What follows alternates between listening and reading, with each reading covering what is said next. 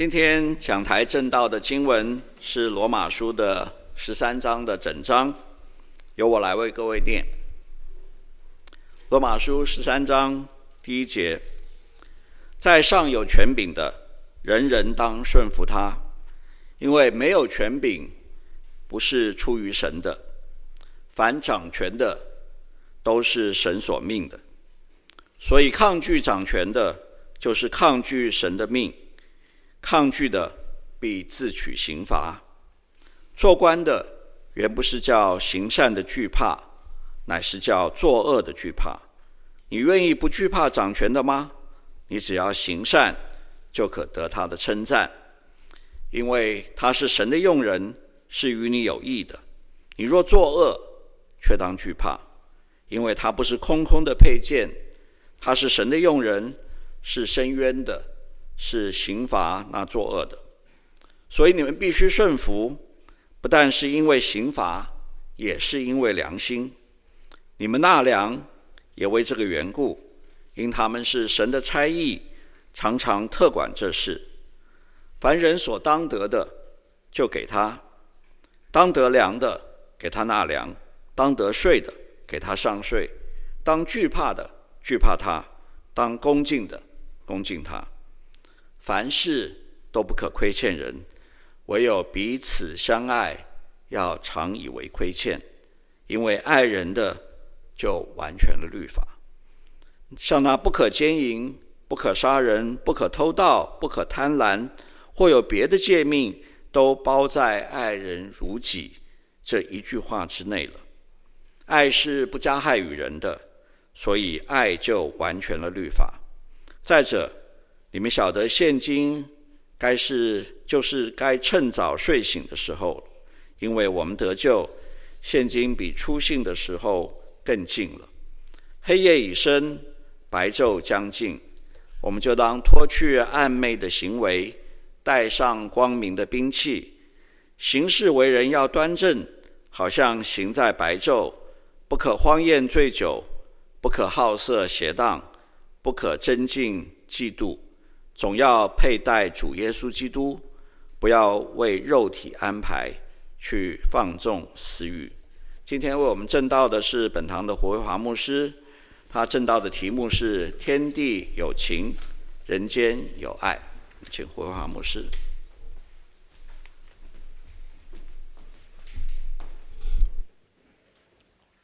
各位弟兄姐妹平安。我们刚刚读了罗马书第十三章的经文，对我个人来说，我觉得这应该是罗马书全书当中最难懂的经文。当然，我们每一个人呃觉得难懂的原因，或者是经文会不太一样。那我自己呃从罗马书第一章我们一直读，我们一直分享到现在，我觉得今天的这章经文呢最难。为什么难呢？它跟前面的经文的难原因不太一样。其他的经文很多人都说罗马书很难，我觉得其他的经文的难呢，呃，比较是我们必须弄懂保罗到底在说什么。举个例子，罗马书第一章第十四节，保罗说：“无论是希腊人、化外人、聪明人、愚拙人，我都。”欠他们的债，欠债是借钱没还，对吧？各位，保罗什么时候跟这些希腊人、画外人、聪明人、愚拙人，所有的人都借了钱呢？应该没有吧？如果有的话，他的集资呃，应该是全世界最成功的。他怎么跟所有人借钱，然后没还呢？所以，一章十四节有点难。可是罗马书十三章呢，不是这种。各位，我们刚刚所读的经文，坦白说，经文说，在上有权柄的，人人当顺服他。这我们有什么不懂的？应该很容易懂吧？我们比较大的问题和困难，很可能是我们不太能够完全实践遵行，但是就他在说什么来讲，应该没什么太大的困难，对吧？经文说，抗拒掌权的，就是抗拒上帝的命令。应该没什么困难，没有什么难懂的。他说：“凡人所当得的，就给他，不管是得粮，或者是该纳税，该惧怕，该恭敬，就给他他所当得的。”弟兄姐妹，说真的，没有什么难懂哎。这些经文一点都不难懂，虽然一点都不容易遵行。这段经文，我觉得真正让人觉得难懂的，不是保罗说的，好像一章十四节那一种，而是保罗没说的。我们都知道，保罗是一个严谨的思想家。为什么在讨论有关顺服权柄的议题，保罗保留了一些我们觉得他应该说的？他应该知道。在上掌权的人也会为非作歹。耶稣的受审就是一个最清楚的例子，不是吗？保罗当然知道，在上执政掌权的人，可能，说不定是更可能抗拒神。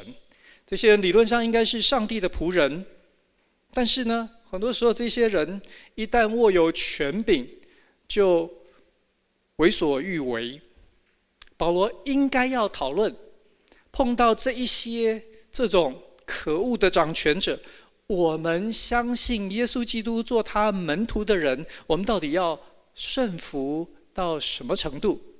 哪一些该听，哪一些不应该听，不是吗？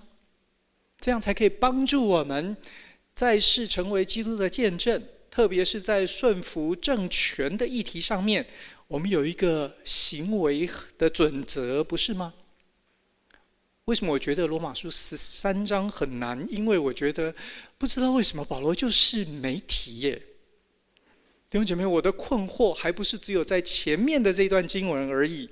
如果你抓住这一个思路继续往下读，你就会发现整个罗马书十三章，我们的疑惑是贯穿了这一章的经文。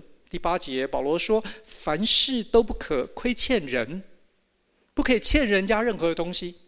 但是呢，有一件事，他说：唯有彼此相爱，要常以为亏欠。因为爱人的就完全了律法。各位，这些字句很美呀，看起来很好啊。可是保罗为什么没有讨论？那我们被人家亏欠的时候怎么办？”保罗不知道，光是叫我们别亏欠人家，其实很不公平哎。他难道不晓得我一直去爱人，就爱得遍体鳞伤吗？谁来爱我呢？爱就完全了律法，真的吗？世上哪一个法庭可以接受这种辩证？你捐钱、捐物资给食物银行，弟兄姐妹，你就可以违规停车吗？不会的。那保罗到底在说什么呢？弟兄姐妹，我真的觉得罗马书十三章，在我看来是罗马书里头最难的经文，难在于他没说的。在我思考这个问题的时候，我想到，我们如果真的要谈基督教的信仰，说不定。我们可以简单的这样区分，圣经里头的信仰有一个很重要的概念，这个概念是所谓的信仰是神和人中间的关系，这个关系是一个双向的交流，它不是单行道，不是一个人自我的感觉良好、自我的教育、自我的麻痹、自我的催眠，也许在某一些民俗信仰。或哲学思想里头，它是，但是各位，那不是基督教的信仰。基督教信仰非常非常强调，它一定得是，如果没有那种双向的交流、互动和关系，它就不是圣经的信仰。不管你多好多坏，你多认真多虔诚，在这个双向的互动和交流里头。今天也许我们可以选择三个比较基本，说不定也是比较常见的面向或者是管道，我们来理解。第一个，我想谈的是思想的面向。在思想的这个面向，知识、逻辑、理解是非常非常重要的工具。我们透过观察、推理、判断、讨论，说不定计算，我们从那里头找到所谓圣经里头的真理、智慧、上帝的心意。在这个过程当中，当然历史的理解、语言文字的掌握等等，都会帮助我们。我们在分析圣经里头的经文，在判断圣经里头的教导的时候，可以明白。所以回过头来，我们可以明白认识这位神，他到底是一个什么样子的神？他在乎什么？他又如何的行事？他要求我们在这一块。土地这个世界上面生活的时候，他要我们如何来面对我们的生命？他是一个怎么样子的怜悯或者在乎公义的神？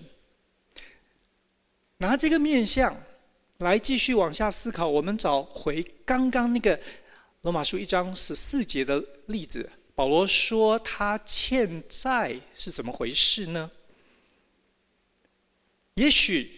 不是借金钱，如果稍微抽象一点，各位，保罗会不会是在说这个福音太好了？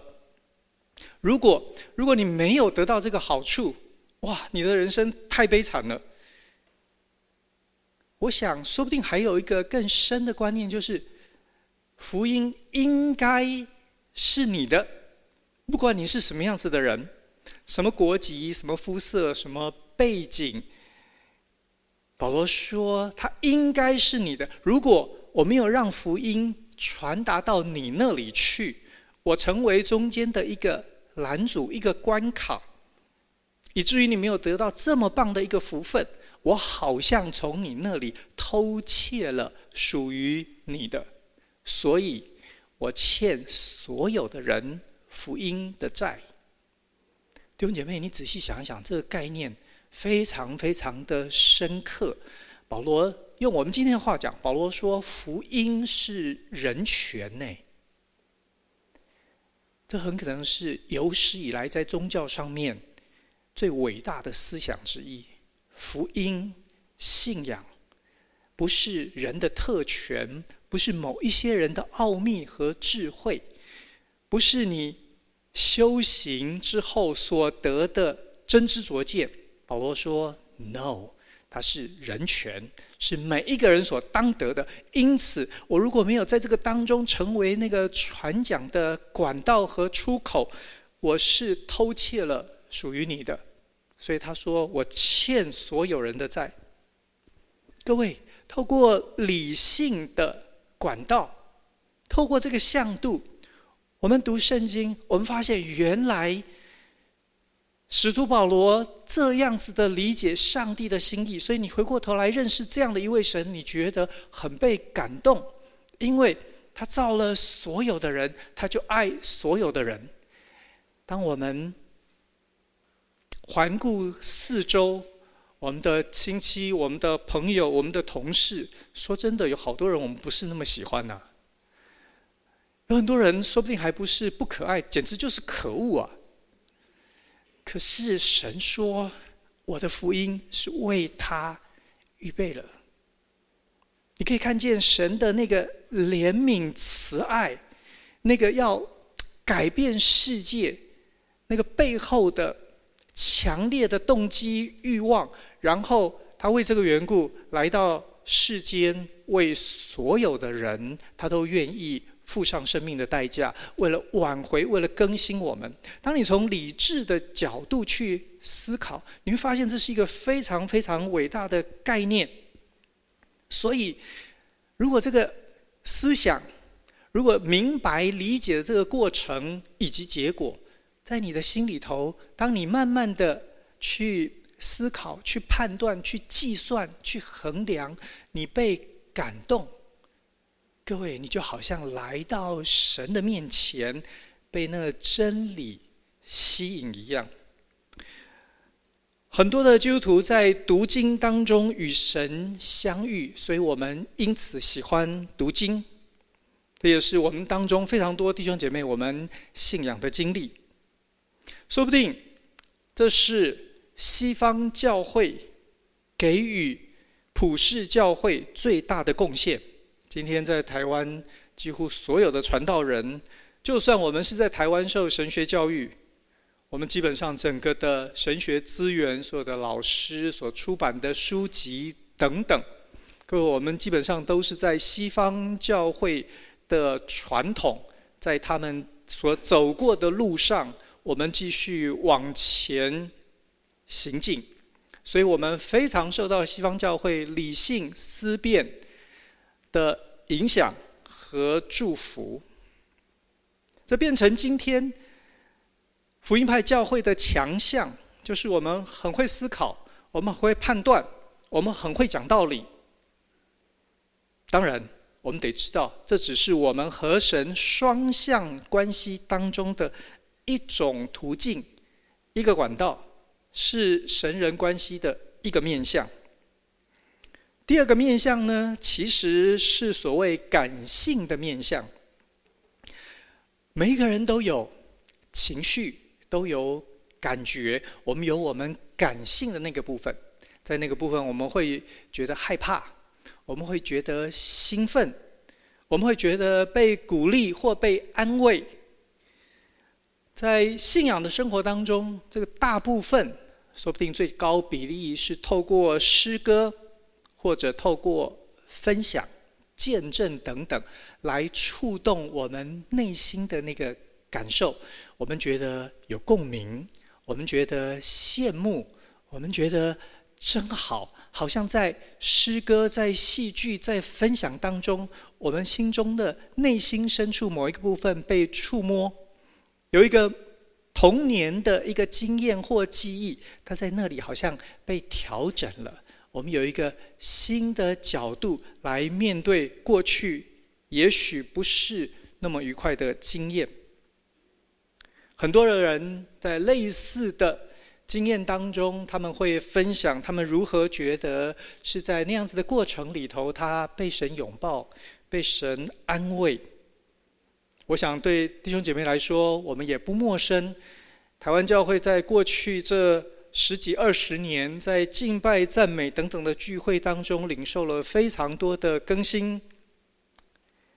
这个大概也是教会值得在未来继续来发展、来体验的，因为感性的部分是我们每一个人内心深处非常非常重要的部分。它让我们觉得我们在世生活，我们存在有价值，我们被爱，让我们觉得我们的前途是光明的，是充满盼望的。弟兄姐妹，如果你有信仰里头的感受，你需要让那个部分呢，可以晋升，一直到你遇见神。你需要把情绪的面向带到神人关系里头。神爱我们，不是只有爱我们的脑袋，爱我们的知性而已。神可以透过经文对我们说话，他当然也可以透过诗歌让我们知道他爱了我们。在那些诗歌当中，我们的情绪可以复原，我们可以经历医治的过程。不过，我也要提醒弟兄姐妹，刚刚我们所提到的理性和感性这两个面向，不是所有的理性都可以通往灵性。也不是所有的感性都可以带你到神的宝座面前。有的人整天在思辨、在探索，甚至于在研究，可是最后呢，只有剩下知识。你发现这些人灵性枯干，心胸狭窄。我写到这一段的时候，有点觉得在写自传。我们也不要以为感性一定可以通到灵性。带你遇见神。有很多的人在那个感觉的经验里头，最后呢，你觉得他是一厢情愿，你觉得他永远都在自我想象，其实好像是一种，呃。洗脑式的灌输和教育，因为他的生命没有智慧，没有见识，他的信仰没有带出品格的力量。弟兄姐妹，这两种都缺乏和神真实相遇的经验。不过，除了理性和感性之外，还有一个，大概是我们当中的弟兄姐妹，我们比较陌生。我们比较少来思考和探讨的，就是所谓灵性的面相。你知道，每个人的内心深处都有一个属于神的神圣空间，那好像是神的宝座，是在那里我们真正看见、感受、体会神的荣耀、神的同在。是真的在那里觉得满足，我们才会真正有信仰深刻的改变。有人这样形容人内心的灵性空间，他说：“那是一个回应神、敬拜神的地方。那是你如果来到那里，你就会突然之间觉得全身肌肉放松，血压正常。”心跳变慢，内心的满足，那个小确幸的感觉，突然之间就好像越来越满。是在那里，我们见到这一位主动的神，他来拜访我们，他在我们的内心深处悄悄的动工。比起理性和感性，在理性和感性的部分，我们比较像主人，所以我们得。用心去思考、去判断、去找资料、去看如何让这一些成为更合理的，是透过探索我们提升感性的部分呢？各位，我们需要表达，我们需要敞开，所以我们在感性的那个空间才会觉得满足或被爱。那灵性呢？许许多多的圣徒见证，在这个部分，我们我们的角色不太一样。我们比较像是客人，我们比较像是被神找到的生命。虽然是在我们的内心深处，但是呢，那是上帝居住的地方，是神神圣宝座的所在。所以来到那里，我们更多需要做的是放弃。是放松，是放心，因为在那里我们领受上帝的话语和启示，因为在那里我们感受神的荣耀。在主后第四世纪，有一个非常有名的思想家，他出生在北非的阿尔及利亚，人非常聪明，也非常的好学，学问非常好。年纪非常轻，所有的人就已经佩服他的知识渊博。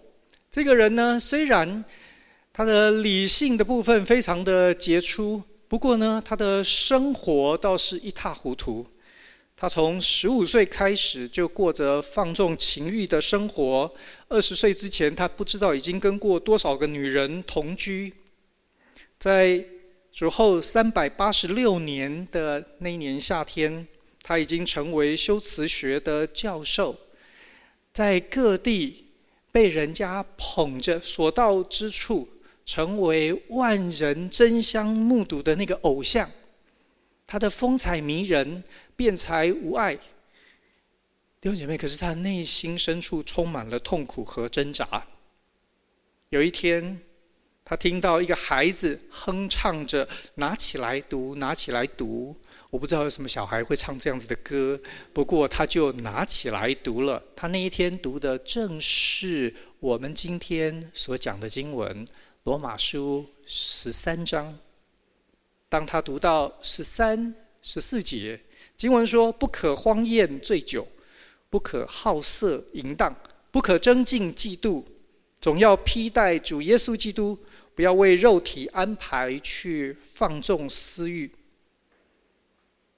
弟兄姐妹，奥古斯丁在他的自传《忏悔录》里头这样写：那一天他读到这这两节经文，他的感受，他说：“我没有再读下去，也没有必要再读下去。”突然之间，这两节的经文读完之后，好像有一道非常非常明亮的光充满了我的内心，所有的黑暗疑云顿时都消失了。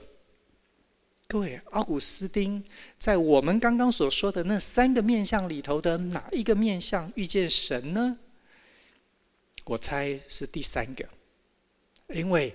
他没有太多理性的分析探索前面所说的这些命令和教导真实的意义或者背后的逻辑。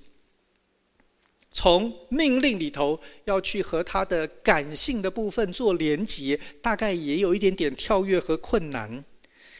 可是突然之间，他好像就在那里。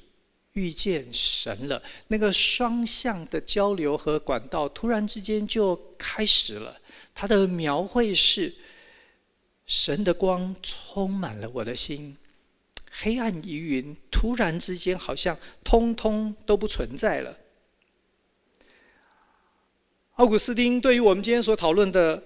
问题有非常大的贡献，因为他用生命的经历回答了我一开始问的问题，就是保罗明明知道，在顺服政权以及爱人的事情上面，问题非常多，困难非常大，要写成简单几句的原则非常困难。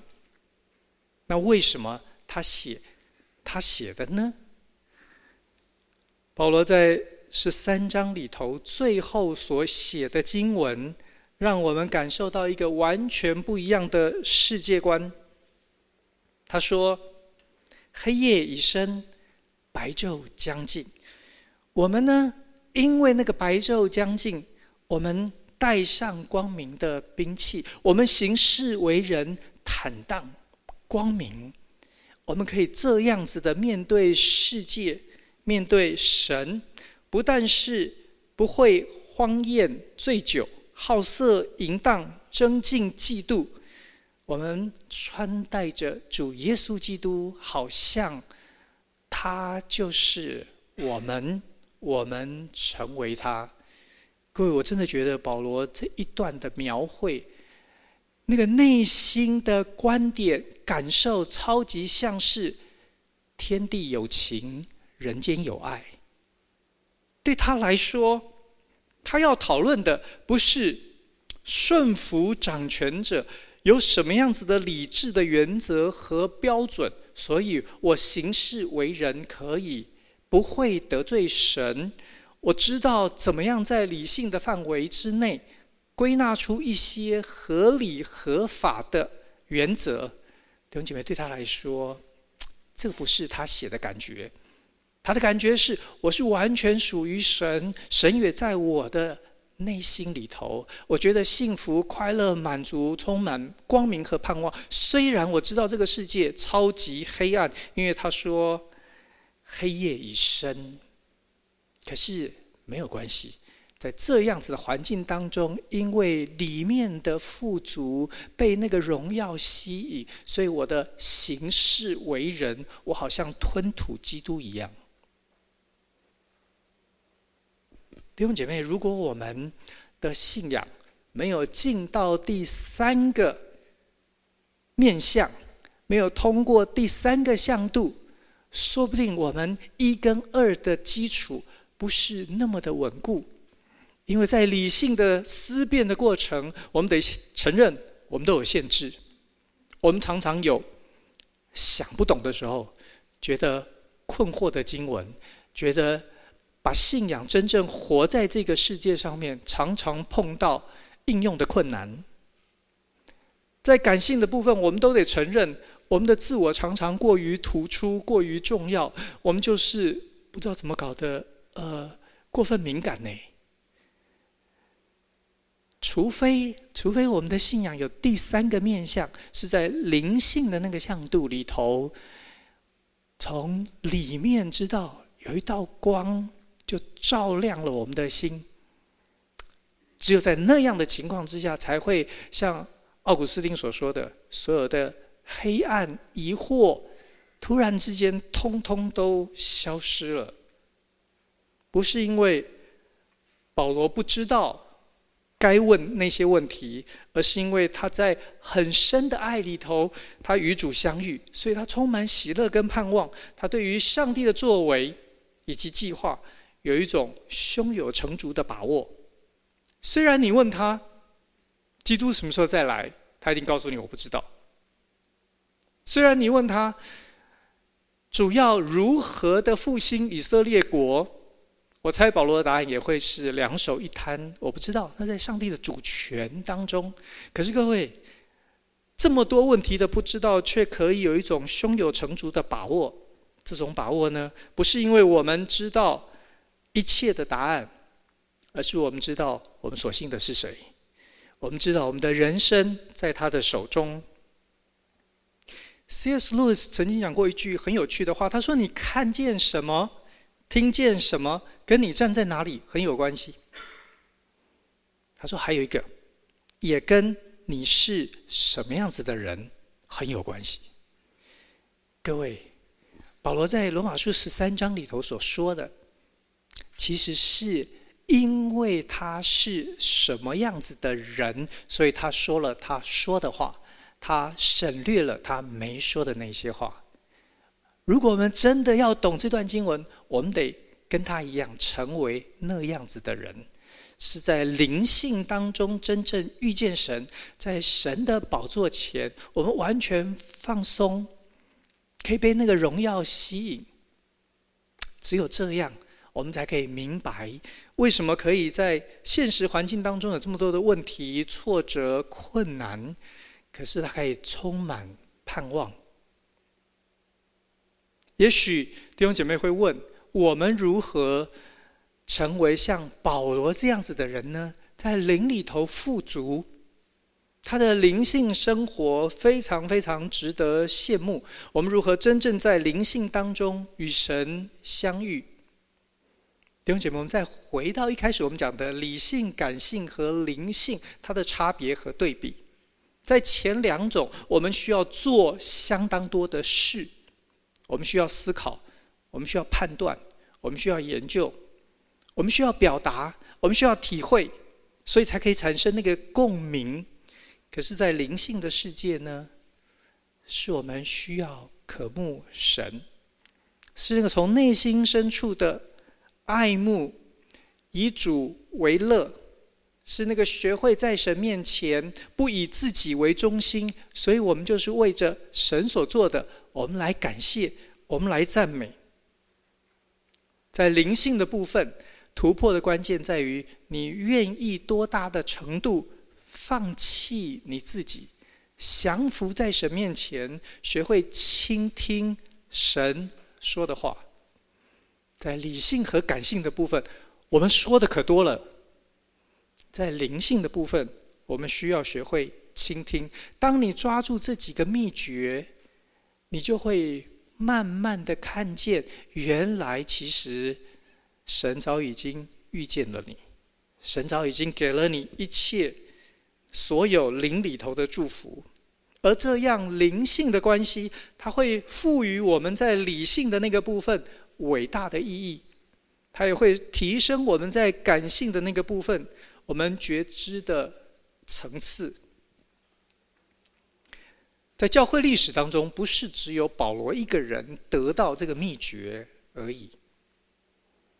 从圣经里头，我还可以提出非常非常多的例子，不过我打算提一些圣经没提的人。因为免得你以为都一定要成为圣经里头那些圣人圣徒，才有可能让你的信仰进到那个层次。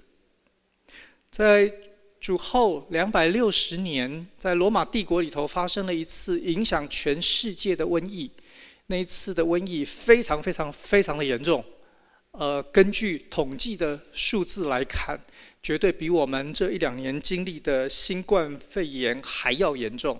罗马帝国差点因为这一次的瘟疫亡国。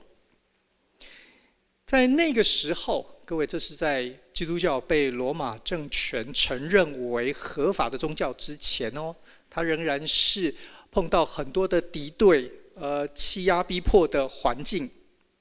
可是，在那一次的瘟疫里头，罗马的教会负责的童工写了一封信，做了这样子的见证。他说：“我们基督徒弟兄之中，绝大多数的人都表现出极大的爱心和无比的忠诚。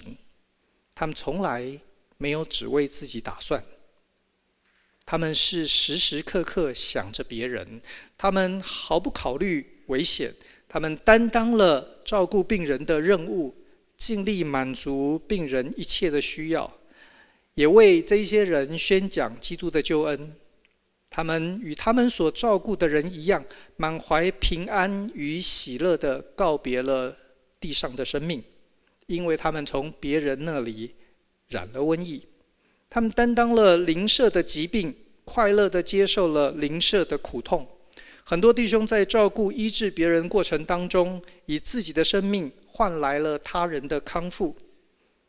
我们最好的几位弟兄是这样离开我们的，他们当中有长老、有执事、有广受赞誉的平信徒。这种形式的死亡是出于极大的敬虔、极大的信心，从任何方面来看都与殉教相当。弟兄姐妹，在教会历史当中，曾经有这么一群人，他们知道他们所付出的会带来生命的危险。他们亲眼见证他们当中许多人做这样子的事情，以至于他们牺牲了他们的性命，他们死了。可是，在这封信里头描绘，你看见他们的样子，他们与他们所照顾的人一样，满怀平安喜乐的告别世上的生命。什么样子的人可以做到这样的事？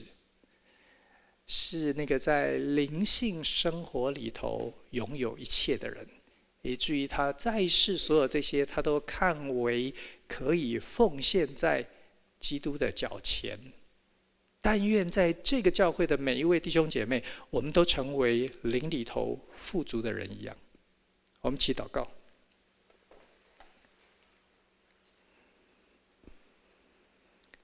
谢谢主，你造了我们，赐给我们。理性赐给我们情绪和感受，你也在我们每一个人的内心深处为你自己预备了神圣的宝座。谢谢主，透过思考，透过知识，透过判断，对我们的内心说话，让我们知道你是又真又活的神。我们更谢谢你，你拥抱我们，安慰我们。你深深的爱了我们，我们知道，在你里面我们一无所缺。主，我们来求你，求你向我们每一个人彰显你的荣耀，让我们内心深处有你的光照耀，以至于我们可以面对世界，面对各式各样的苦难、疑惑。主，我们知道你的荣耀胜过一切。我们是属你的人，你对我们说话，你让我们在你的宝座前与你相遇。但愿我们每一个人都在灵性里头富足，成为你真实的儿女。我们这样祷告是靠耶稣的名，阿门。